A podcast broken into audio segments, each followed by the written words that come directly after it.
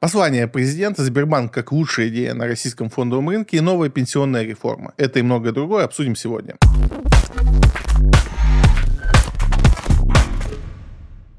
Послание президента Федеральному собранию. Путин выступал у нас перед Федеральным собранием, два часа много чего наговорил, но поговорим о том, что принципиально интересно инвесторам. Глобально, если взять весь смысл того, что он говорил, это возвращение капитала и его применение. Тема, которая не отпускает Россию уже последние там, 20 лет. То есть у нас всегда была одна большая проблема еще со времен перестройки. То есть все, кто делал деньги, все, кто зарабатывал в России, так или иначе вывозили этот капитал за границу. Не так важно, что они там с ним делали, где-то он хранился или они строили на эти деньги предприятия, это не суть. Суть в том, что весь капитал, который из России вывозился, он не возвращался в страну ни в каком виде. И это, конечно, была боль-печаль для всех направлений экономики нашей страны. Уже много сделано для того, чтобы этого не происходило. Некоторые шаги там были разумны, некоторые неразумны, некоторые были фантастические, но периодически у нас возникает и амнистия для возврата капитала, и она действует сейчас. И у нас даже создали не так давно офшорные зоны, чтобы компания было легче работать. Для некоторых бизнесов у нас законодательство просто не готово, и отчасти многие компании выбирают другие страны для резидентства. Э, во многом из-за того, что там законодательство наше не обеспечивает там таких гарантий. Сейчас это все причесано, конечно, ну, сейчас жаловаться на это бессмысленно особо, что у нас тут как-то не так. Но глобально, конечно, основным э, таким триггером к возврату капитала стала не российская экономика, не российская власть, а бесконечные санкции на российский капитал. И эти санкции отчасти безумные, да, то есть мы видим, как э, Европа и Америка идет на то, чтобы похоронить свои базовые принципы, на чем строятся их страны, и признать, что капитал не защищен, и если раньше все бежали там в разные стороны именно для этого, то теперь, конечно, вопрос возникает очень сложный. И даже Швейцария, которая Великую Отечественную войну а, спокойно работала с деньгами э, нацистской Германии, даже она сейчас как бы нервничает относительно того, что у нее много российских денег. Да, она их еще не выдает, но там всяческие нападки на нее происходят, и так или иначе это произойдет. Вот в такой э, экономической ситуации Путин еще раз всем напомнил, что надо бы возвращаться в родные пенаты, вести деньги обратно и вкладывать в российскую экономику. Я не скажу, что я рад тому, что происходит, но я безумно рад тому, что возвращается капитал. То есть это никогда не было не с точки зрения там, несправедливости. Я больше капиталист, э, чем социалист. И говорит, что несправедливо, что вывозят капитал из России. Нет, такую дискуссию я не вел, даже сам с собой. Тут скорее о том, что так как вы живете в России и э, напрямую заинтересованы в развитии этой страны, если у вас нет планов там свалить, то глобально вы не заинтересованы, чтобы из вашей страны вывозился капитал. И вот на этом противоречии ты как бы живешь. То есть, как инвестор ты не против того, чтобы капитал вывозился, а как местный житель ты немножко и даже немножко против этого. А жизнь сложилась так, что теперь это больше невозможно. Да, вы можете вывести капитал. У нас глобально сейчас открытые SWIFT-переводы, и, и при всем том, что вроде как ничего нельзя купить, все купить можно. Арабские страны с удовольствием принимают э, оплату за их какие-то объекты даже в криптовалюте. То есть им вообще, ну, такая роспись в том, что им вообще плевать, откуда у вас деньги, потому что, по сути, вы привезли деньги в криптовалюте. Их происхождение невозможно никак доказать и легализировать. По-прежнему капитал можно вывести, но теперь наши капиталисты уже знают, какие риски с собой это связывает. И там не сказать, что у нас тут все капиталисты вдруг перестали вывозить капитал, но их количество стало э, значительно меньше, потому что сейчас все видят очевидные риски с выводом капитала за границу. Это общий смысл, а в деталях то, что мне понравилось в выступлении Путина как э, с точки зрения инвестора, поговорим отдельно. В Госдуме раскрыли механизм страхования инвестиций от банкротств брокеров. Речь о чем? Э, на своем же выступлении Путин долго рассказывал о том, что надо заняться таким вопросом, как страхование инвестиций.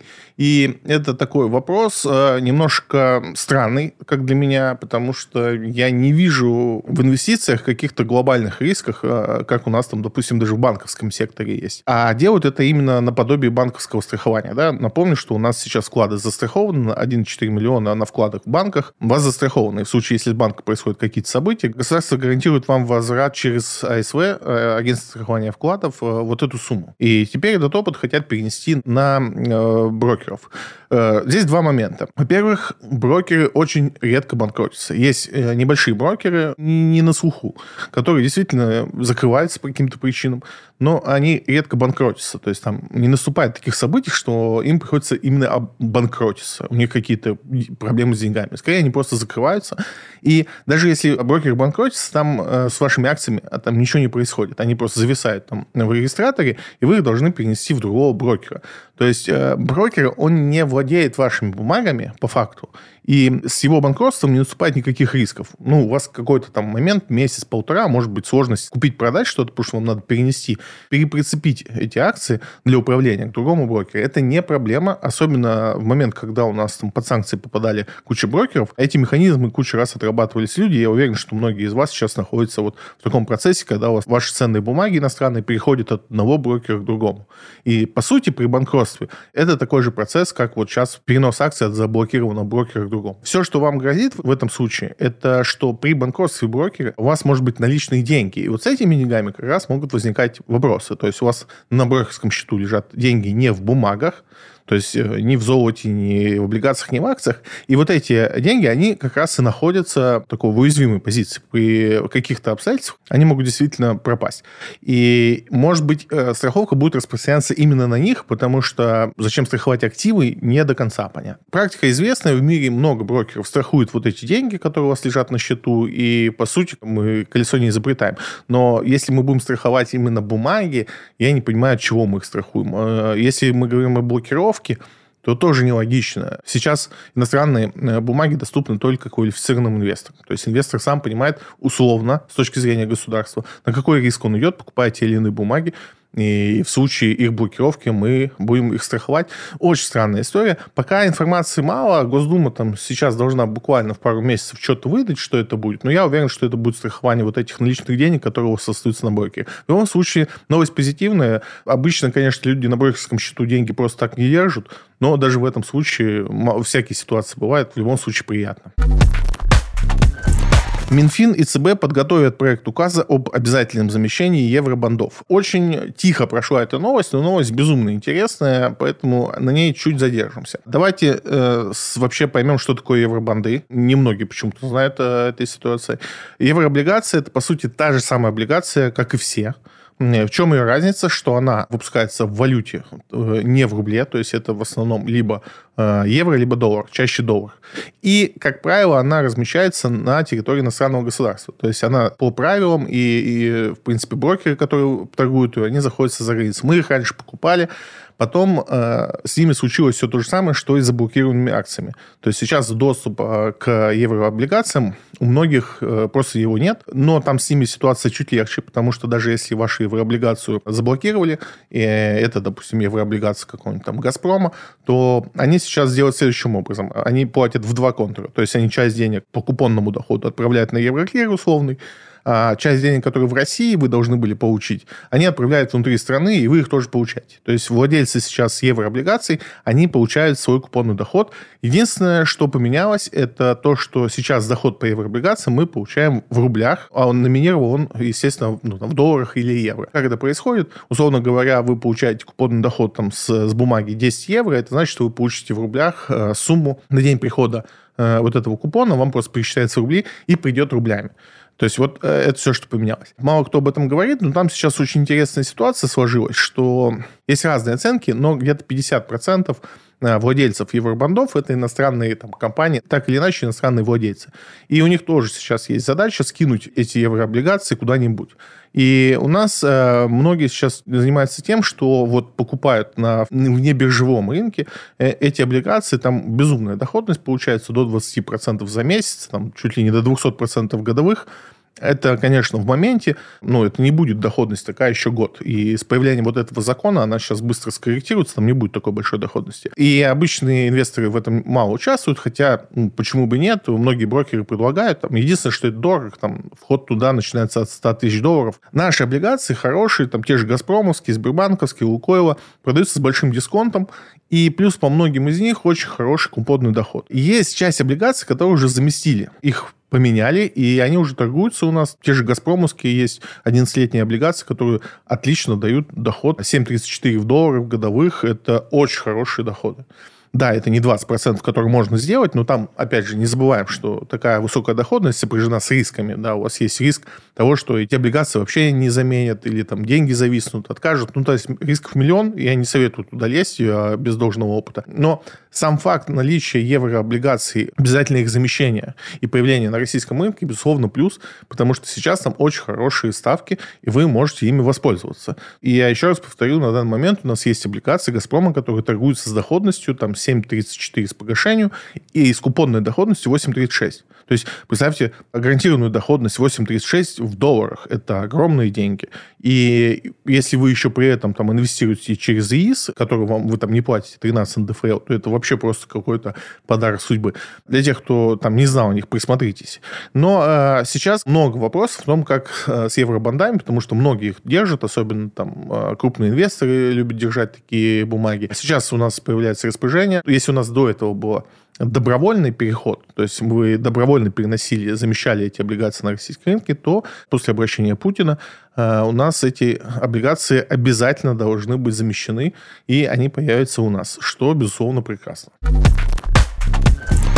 Путин предложил повысить страховку по добровольным пенсионным взносам до 2,8 миллионов. Зачем это нужно и как повлияет на экономику? На экономику это вряд ли как-то повлияет. И тут все немножко сложнее, но интересно. У нас разговор про пенсию и вообще пенсионные отчисления – это вообще разговор пожизненный. Вот сколько существует Российская Федерация в нынешнем виде, столько мы говорим о пенсии, потому что пенсионная система в нашей стране э, очень сложна. Ее много раз реформировали, переделывали. Я сейчас не о повышении пенсионного возраста, это маленькая ее часть. Тут вопрос в том, из каких денег платить эту пенсию. Проблема заключается в том, что та пенсионная система, к которой мы, э, условно говоря, привыкли, в том виде, в котором мы привыкли, она пришла к нам по наследству от СССР в СССР при плановой экономике она была возможна, в России при капитализме она невозможна, и мы пытаемся вот эту невозможную пенсионную систему как-то вот превратить. Пока она вообще происходит просто потому, что у нас соотношение взрослого и молодого населения еще не находится в какой-то супер невыгодной э, позе, как это происходит в многих странах, где им приходится еще что-то с этим делать. Наши попытки играть в добровольное страхование, в добровольное, когда вы сами себе откладываете на пенсию, оно ни к чему не привело. То есть сейчас наша пенсионка выглядит следующим образом. Те, кто платит сегодня э, пенсионные взносы, они их платят не себе на будущее, а они оплачивают распределение пенсий тем пенсионерам, которые есть сегодня. И, условно говоря, когда мы находимся в ситуации, что у нас рождаемость э, не растет, она должна расти сильно, потому что для того, чтобы обеспечить сегодня одного пенсионера, нужно примерно два работающих гражданина, то есть вот в такой пропорции. И это значит, что когда вы станете пенсионеров, детей должно рождаться в два раза больше. Этого не происходит, и очевидно, что к моей пенсии, она у меня сколько там, через 30 чем-то лет, мы увидим ситуацию, когда не будет э, двух работающих э, на меня одного пенсионера. И это понимают все. Это не, не та ситуация, что вот я тут тайну какую-то раскрыл. Все прекрасно понимают эту ситуацию. И все очень много думают, что по этому поводу сделать. Идей было много, были добровольные пенсии. Много мы говорили в прошлом году о том, что разрешат инвестировать на пенсию. То есть, да, появится ИИС нового типа, который позволит вам, откладывая на пенсию, там, самому э, заниматься инвестированием этих денег. Даже там уже были попытки в этом направлении. По сути, на своем выступлении Путин ничего э, глобально не сказал, просто сказал, что давайте застрахуем вот то, что откладывается на пенсию. Там.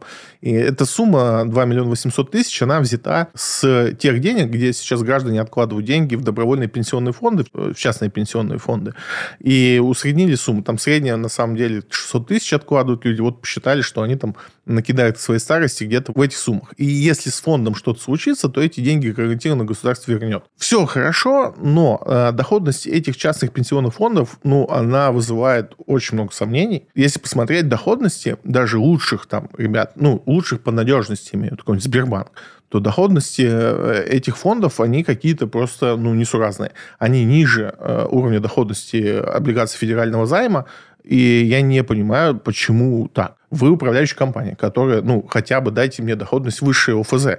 Если вы даете доходность ниже ОФЗ, зачем вы вообще нужны? Зачем целый управляющий вам? Там, ну, зачем вам там люди? Я не понимаю. Так вот, э, сейчас э, этот процесс запущен в плане того, что очередной раз посмотрели на ситуацию у нас с пенсией, и на фоне вот этих разговоров о Путина о том, что с пенсионными накоплениями, инвестиционным климатом надо что-то делать, опять возвращается все к вопросу о том, что давайте как-то переделывать пенсионную систему. Возможно, там не впрямую, возможно, то есть она формально не изменится, но, опять же, как мы говорили, появится там и из какого-то нового типа, который вы там не сможете распечатывать до наступления там условных 65 лет и так далее и тому подобное. Я думаю, что в этом году мы увидим очень много таких изменений, и э, я вас призываю в этот момент к одному. Как правило, на старте государство дает самые вкусные условия. То есть, к примеру, они будут там удваивать э, тот капитал, который вы будете откладывать себе на пенсию и так далее и тому подобное. Э, не проспите его. Первое предложение будет самое интересное. Я уверен, что в этом году мы уже такие предложения по инвестиции будущей пенсии увидим. Путин поручил выделить еще 50 миллиардов рублей на общественный транспорт в регионах. Почему эту новость отдельно рассматриваем? Нам огромные деньги. На инфраструктурные проекты выделяется в этом году 250 э, миллионов, где-то больше, до 500. Ну, то есть очень много денег выделяется на инфраструктуру. Но отдельно дополнительно выделяется 50 миллиардов на общественный транспорт. Это любопытная история, потому что тут надо понимать э, два момента. Первый. Почему это интересно инвесторам, будет, очевидно, понятно в конце. А, второе, что мы вообще редко выделяем общественный транспорт ну, как что-то, на что внимание вообще высших там, наших руководителей как-то вообще сводится. Тут ситуация намного интереснее, что говоря об общественном транспорте, многие его широко воспринимают, типа у нас есть трамваи, троллейбусы, автобусы, электробусы. Но на самом деле все сильно не так. Трамвай и троллейбус практически умерли как э, потенциал общественного транспорта. Троллейбус э, на примере Москвы, он демонтирован, то есть у нас сейчас в Москве нет троллейбусов, и на это есть ряд причин. Это дорого, это портит внешний вид и бла-бла-бла-бла. Все, что сейчас по троллейбусам существует в городах, это остатки прошлого. Очень мало строится нового, потому что это очень затратно, это очень тяжело обслуживать и так далее и тому подобное. На смену этому приходят электробусы. Они сильно дешевле в обслуживании, они сильно дешевле в постройке инфраструктуры, они как единица сильно дороже. То есть, если мы сравним электробус и троллейбус, конечно, э, электробус сильно дороже. Но у нас есть уже много лет проката по э, Москве. Мы знаем уже плюс-минус, как это работает. И заложить уже в проект там, инфраструктуру электробуса достаточно легко. Плюс к этому, э, для нас, как инвесторов, это все хорошо, по одной простой причине, что электробусы э, у нас э, можно купить на фондовом рынке. То есть у нас есть и КАМАЗ, и НИФАС, которые с удовольствием э, производят огромное количество электробусов, поставляют их, с ними все хорошо. Трамваи – шикарный общественный транспорт, но тоже как-то не просматривается будущее. Там есть две ключевые проблемы. Первая проблема – дорогая инфраструктура. Да, тянуть трамваи очень дорого. У нас есть в Питере пример частно-государственного партнерства. Да, это когда частная компания строит инфраструктуру, запускает это вообще как бизнес трамвай, и э, имеет определенные права на много лет, э, они как бы зарабатывают на этом деньги. В Питере вот единственный в России есть удачный пример, удачный кейс, но там тоже есть свои проблемы, что э, вписывать в инфраструктуру города вот э, так вот, да, когда у вас несколько компаний занимаются разными маршрутами, достаточно тяжело, но примеры есть. Новые трамваи на старые рельсы ставить очень тяжело, то есть, условно говоря, на одну и ту же рельсовое хозяйство нельзя поставить и новые, и старые трамваи. Это технически сложно, поэтому либо вы должны поменять все хозяйство по рельсам, либо вы должны там использовать только старые, а старые трамваи, они, по сути, не дают преимуществ э, к общественному транспорту. Это новые, которые там могут вместить сколько угодно народу, легко увеличиваются или уменьшаются, там ходят хорошо, и все, все вот это, все, что мы любим в трамваях. И вот связано со всем этим проблемами, становится четко очевидно, что все 50 миллиардов уйдут на электробусы.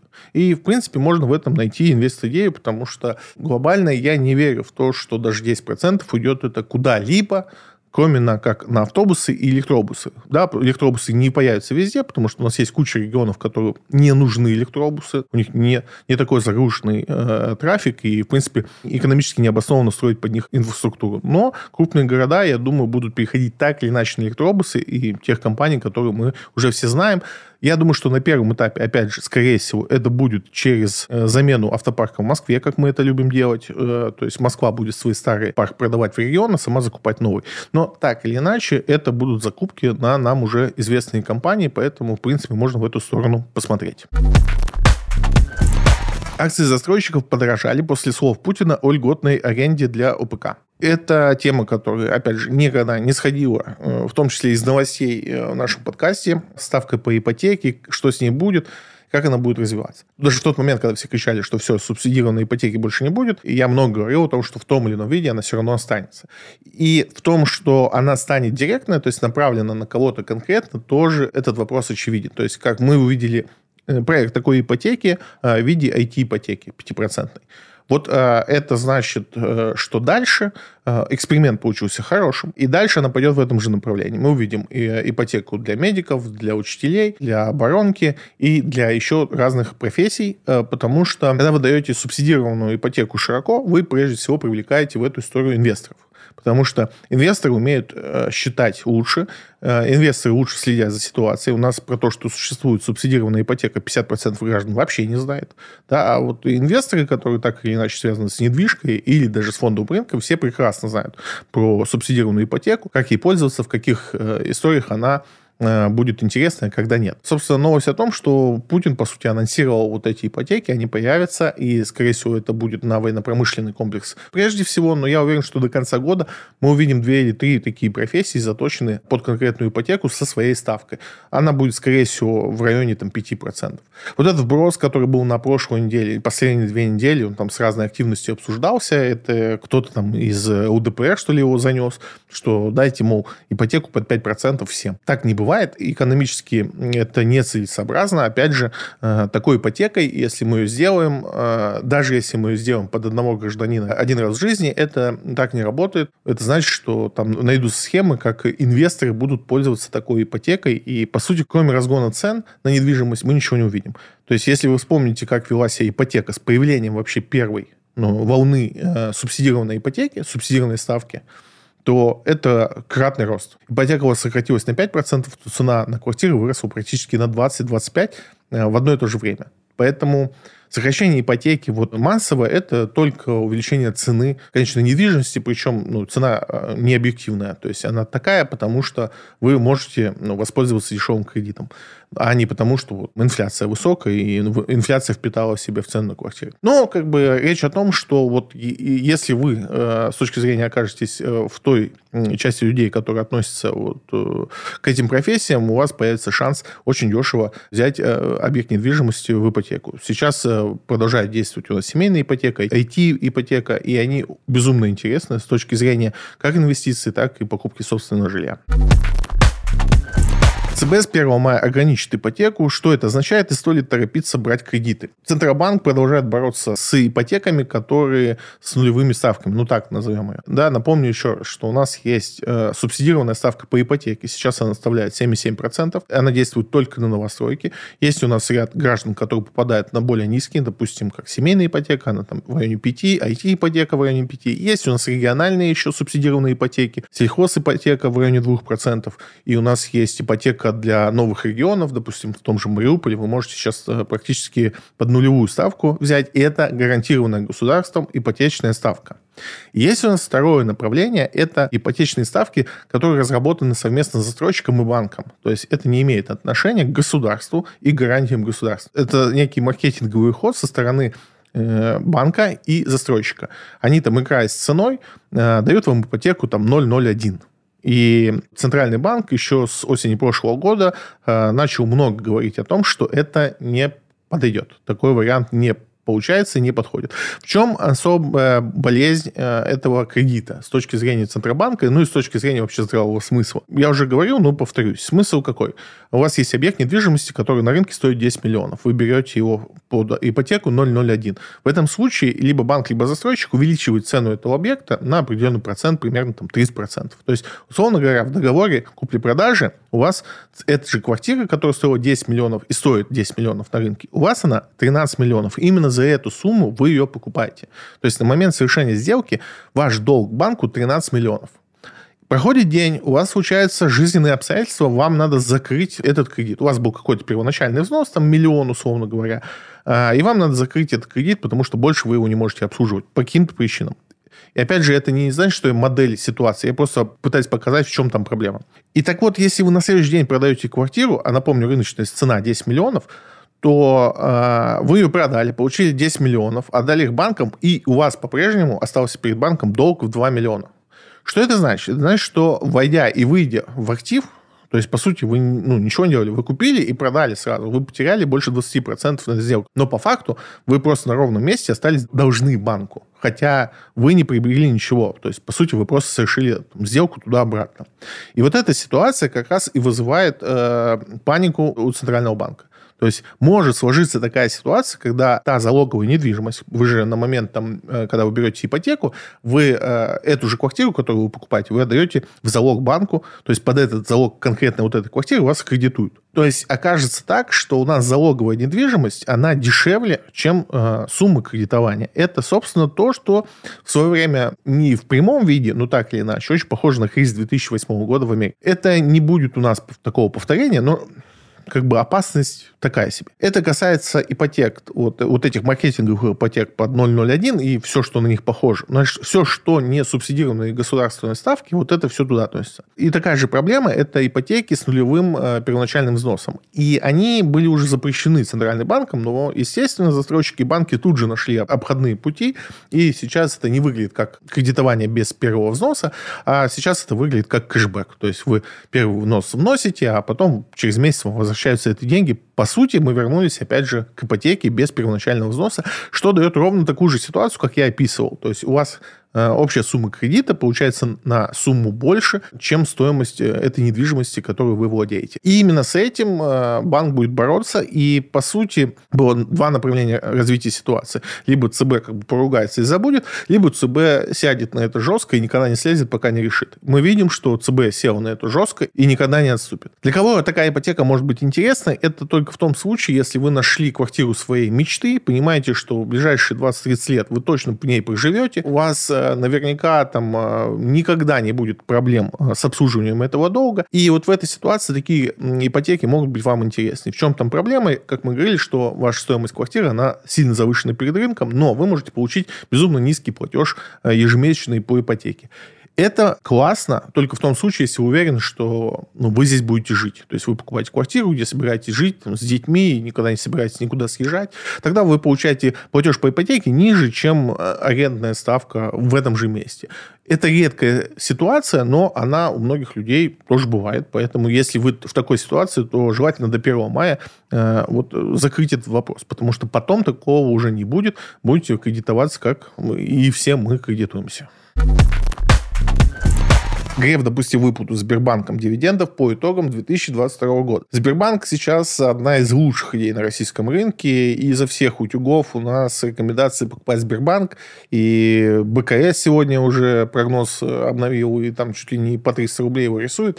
Но тут есть о чем подумать. С одной стороны, да, Сбербанк, правда, выглядит очень круто и очень много зарабатывает. Плюс э, он вроде как обещает заплатить теперь дивиденды. Плюс к этому есть вариант, что он не попадет вот под эти дополнительные сборы от государства, которые обозначили на 300 там, миллиардов. И во всей этой истории очень кажется, что Сбербанк получает максимальную историю. Почему он не попадает под дополнительные сборы, тоже, в принципе, понятно. Это еще не объявлено, но тут ситуация в том, что, опять же, в выступлении президента было обозначено следующий момент – не очень очевидный. У нас есть ситуация в стране, когда э, многие компании кредитовались за рубежом. Это было по ряду причин интересно. Сейчас, естественно, это все не работает, и теперь придется кредитоваться в России. Для этого надо создать определенные условия. Помимо того, что ставка должна быть хорошая, в эту сторону там, правительство работает, и удержание Центральным банком ключевой ставки, и там у нас есть промышленные ипотеки, еще много чего появится э, разных штук, которые будут упрощать получение кредита на какую-то крупную деятельность промышленную, промышленную в том числе, под небольшие какие-то проценты от наших банков, от российских. Есть одна проблема, что у нас объем кредитования у каждого банка зависит от объема денег, которым он обладает. И, соответственно, разрушать капитализацию банков сейчас не в интересах страны. И они даже так прямо противоречат. Можно предположить, что банкам сейчас будет хорошие условия созданы для того, чтобы в том числе они увеличили уровень кредитования тем ребятам, кто раньше кредитовался за границей. И вот э, во всех этих условиях кажется, что Сбербанк просто ну, победитель со всех сторон. И мне это кажется. И по мне очень опасная ситуация, когда мы видим явного лидера. В основном это значит, что кто-то ну, чего-то не знает. То есть мы увидим что-то, что обломает все эти прогнозы. Я не говорю, что это так. Это не инвестиционная рекомендация. Это не утверждение о том, что держитесь там от Сбербанка подальше. Но каждый раз, когда мы видели очевидного лидера со всех сторон, и все его видят, Это не срабатывает. Так уже было много раз. Последний пример «Газпрома» и его дивиденды. Поэтому да, Сбербанк выглядит действительно классно, но именно это меня и тревожит. То, что он супер классный со всех сторон и у всех. То есть вы не найдете ни одного человека, который бы сказал, что Сбербанк сейчас плохая идея. Поэтому стоит чуть-чуть подумать. Если удалось достичь соглашения с «семеркой» об эмбарго на импорт алмазов из Российской Федерации. Алмазы из России – это штука, которая уже год не дает никому покоя и ее под разными соусами пытались запретить э, поставки, пытались просто загнать в какие-то санкции, пытались признать их кровавыми и по-всякому. И вопреки всему этому становилась Бельгия. Потому что картинка с запретом наших алмазов очень странная. Там ситуация следующая. У нас, по сути, в мире есть два аукциона алмазов. Через эти аукционы проходит основной объем алмазов. Это Бельгия и Арабские Эмираты. Нет такого, чтобы там в Бельгии аукцион лучше или хуже, или еще какой-то. Просто так исторически сложилось, что раньше вообще был только в Бельгии. Основной объем, там, до 90% проходил через Бельгию. А Арабские Эмираты просто стали потихонечку себе отжимать э, этот рынок и, ну, тоже создали свой аукцион, который там какой-то небольшой процент имеет. Плюс у нас есть прямые поставки в Индию. А Индия, опять же, это 90% огранки алмазов алмазов. Весь объем алмазов, который в мире производится, а он производится двумя компаниями, по сути, да, там это De Beers и Auros, а все остальное это там делят около 8%. И весь этот объем граница практически в Индии. То есть это 90-92% органки происходит. Еще 2% границы в Израиле и разбросано по остальному миру там последние там 6-8%. Так вот, а, ни Индия, ни Арабские Эмираты не собираются вводить санкции на Россию и каждый раз, когда мы говорили про санкции на алмазы, Бельгия кричала как ошпаренная, что проблема не решится. Россия все равно будет продавать алмазы, просто Бельгия выпадет из этого списка.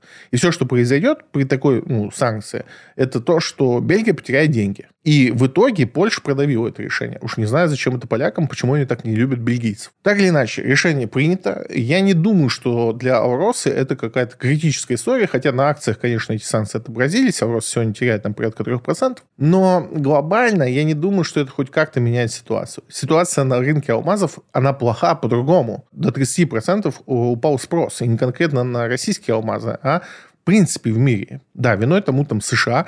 США является одним из крупнейших рынков потребления. Там сейчас экономическая ситуация тоже не самая лучшая, и ну, алмазы, естественно, уходят на второй план. Принципиальное падение спроса, оно намного сильнее бьет по России, оно бьет по Дебирс, чем санкции, которые сейчас там продавила Польша.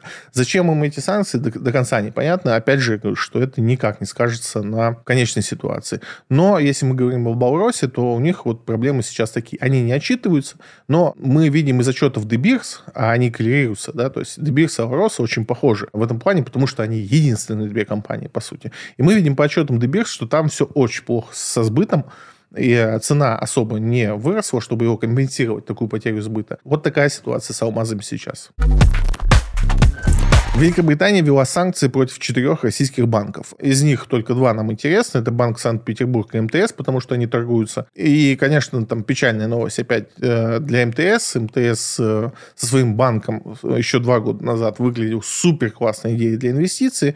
Мы думали, что там они ее будут развивать, это будет дополнительная стоимость к МТС, к КФК-системе. Но уже в какой-то момент стало понятно, что банковский сектор вот в таком виде, как банк МТС, он не сможет развиться на каком-то уровне. Маловероятно выход на IPO и, соответственно, со всеми вытекающими. Сейчас еще санкции. Пока не очень понятно. Санкции вот только там два часа назад появились. Не очень понятно, что именно, как они будут выглядеть, что они будут себя включать, как сильно это образится на работе э, банков. Но так или иначе, там, э, я думаю, что это все будет нагнетаться. У нас еще не озвучены санкции от ЕС, которые тоже все ждут сегодня. Вот, э, по идее, уже должны были они появиться, но на момент записи эти санкции еще не обозначены. Многие ждали, что в них появится Тиньков. Такой анонс был, что и Альфа-банк, и Тиньков попадает. Но вот э, в санкции Великобритании не попали. Там еще два банка, это Уралсиб и Зенит, и, собственно, Тиньков отскочил. Но это еще не те санкции, которые все ждали. Посмотрим, попадет ли в итоговые санкции еще какие-то банки. И вообще, в принципе, хотелось бы понять, что там в итоге-то будет. Потому что на день сегодняшний они не смогли договориться, по крайней мере, из последних новостей. Опять же, Польша считает эти санкции слишком слабые и блокирует их по этому поводу. Посмотрим, возможно, когда вы смотрите это видео, уже э, санкции объявили, и мы знаем, что происходит, и бодро обсуждаем это у нас в Телеграм-канале, поэтому не забудьте, подпишитесь на Телеграм-канал, ссылка будет в описании.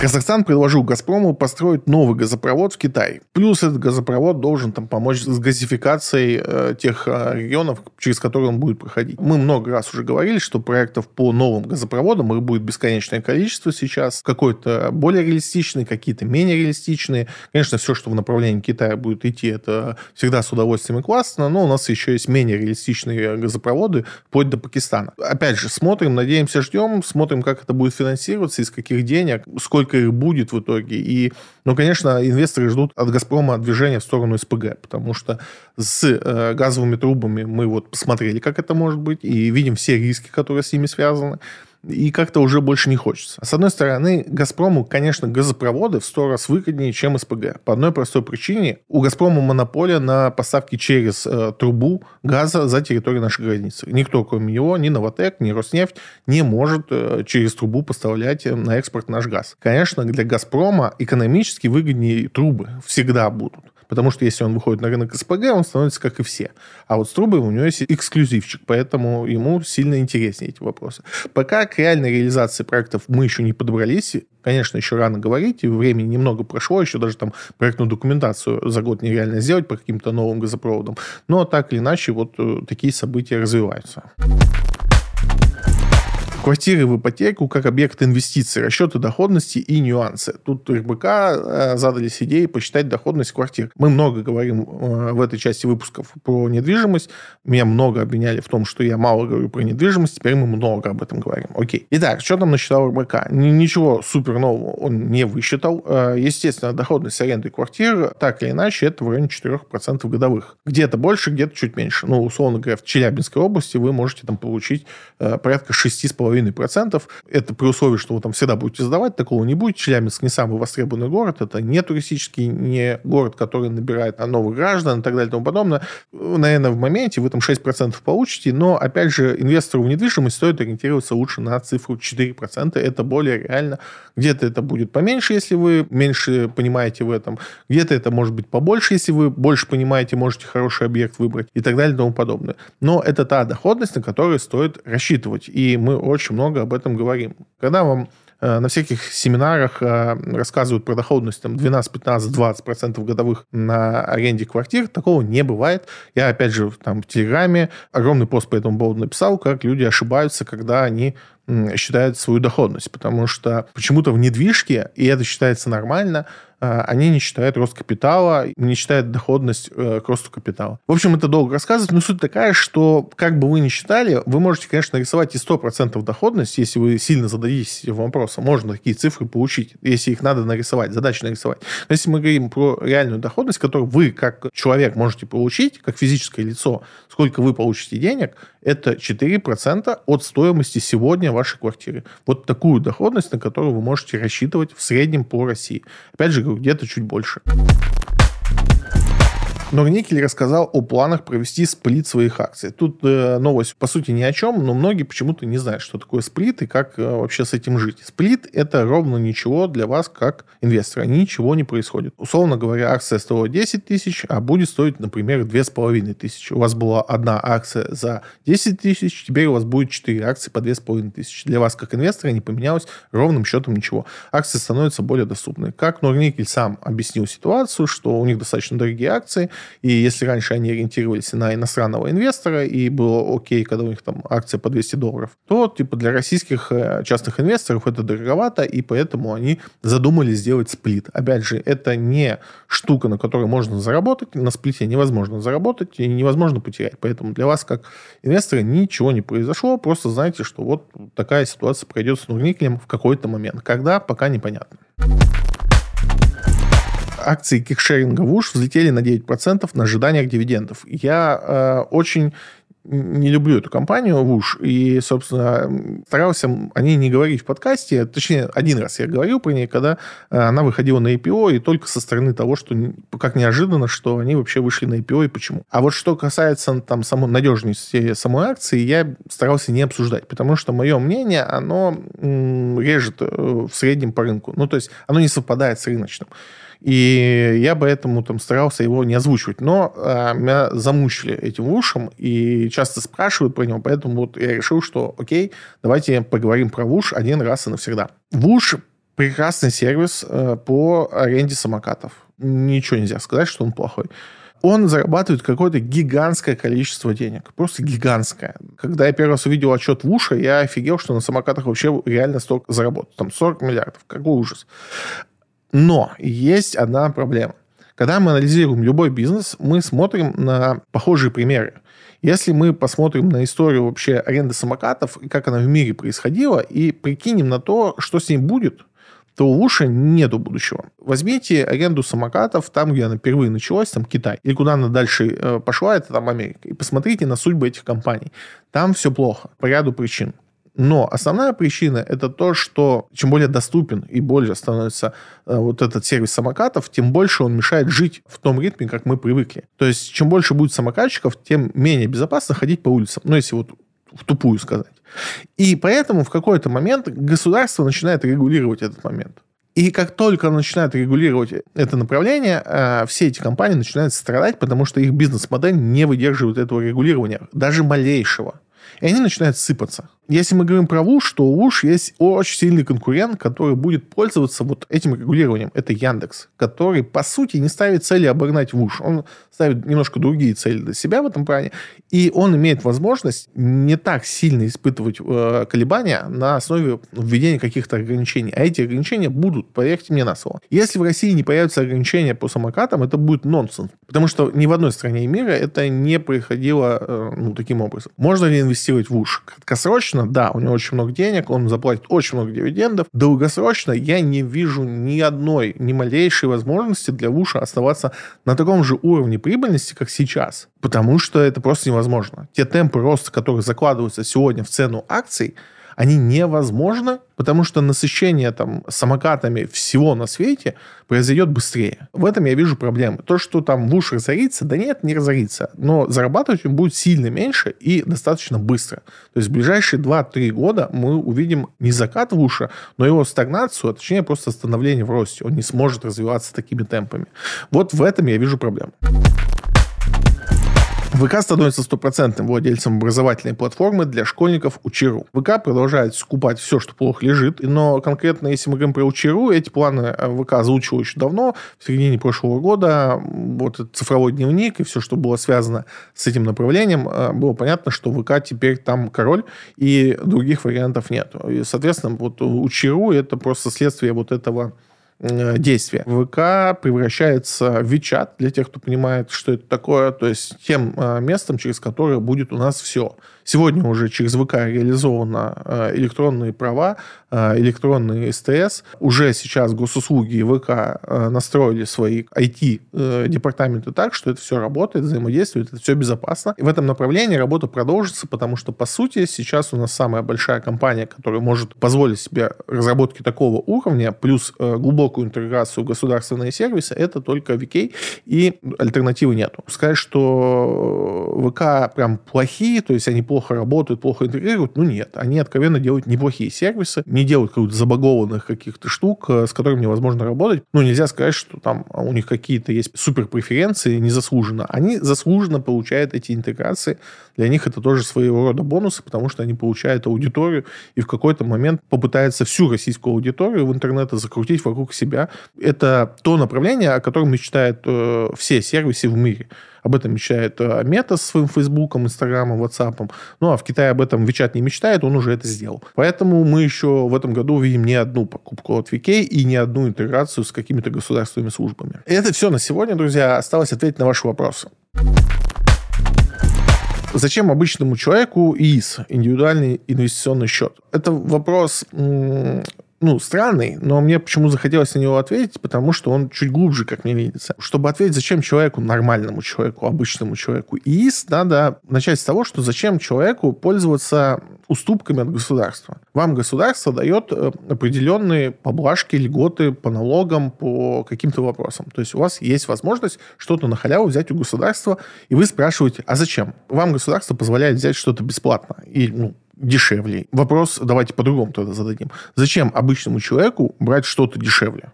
Ну, как бы здесь даже отвечать не на что. Есть возможность у вас взять что-то дешевле э, своей стоимости, вы должны это сделать. И ИИС – это просто одна из форм. То есть государство вам говорит, инвестируйте с помощью вот такого счета, там немного ограничений, вы не должны его там три года закрывать. И вы либо получите там 50 тысяч э, возвратом налога, либо можете не платить там налог на рост капитала. В смысле зачем?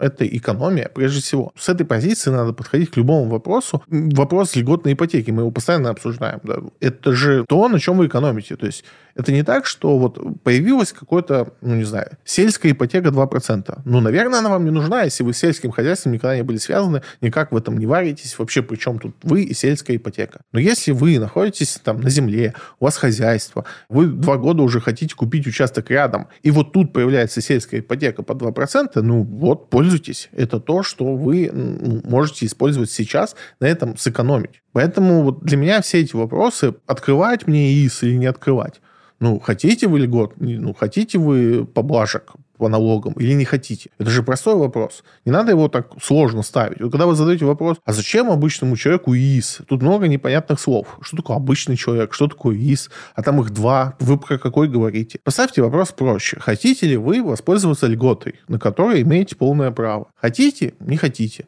А дальше считайте. Для кого-то 13% прироста капитала – это ой-ой, как много, а для кого-то, ну, что там эти 13%? И каждый для себя решает, нужно это ему или нет. И в любой ситуации, когда мы говорим о каких-то преференциях от государства. Что думаете о криптовкладах? О криптовкладах я думаю то же самое, что и про криптовалюту. Если вы что-то плохое добавите к этому ну, чуть-чуть там хорошего слова, от этого хорошо не становится. Я не говорю, что криптовалюта это скам, там и все, все плохо и так далее. Много раз мы эту тему поднимали и объяснял свою позицию. Я не против криптовалюты в использовании но как инвестиции в криптовалюту я не вижу в этом смысла. Вклады подразумевают все-таки какое-то сбережение средств. И когда мы говорим о сбережении средств в супер высоко рисковом инструменте, это для меня выглядит дико. Вклад это ассоциируется всегда с супернадежным способом хранить деньги. У нас вклад, там, допустим, до миллиона четыреста гарантирует государством возврат в случае каких-то проблем. Когда вы делаете вклад, вы 100% получите э, свой капитал обратно, плюс вы получите проценты гарантированный банк. Гарантированные. Это важно. То есть фондовый рынок не гарантирует вам процент, если мы не говорим про облигации. И поэтому вклад имеет вот такой супернадежный вес этого слова. И криптовалюта. Безумно рискованная штука.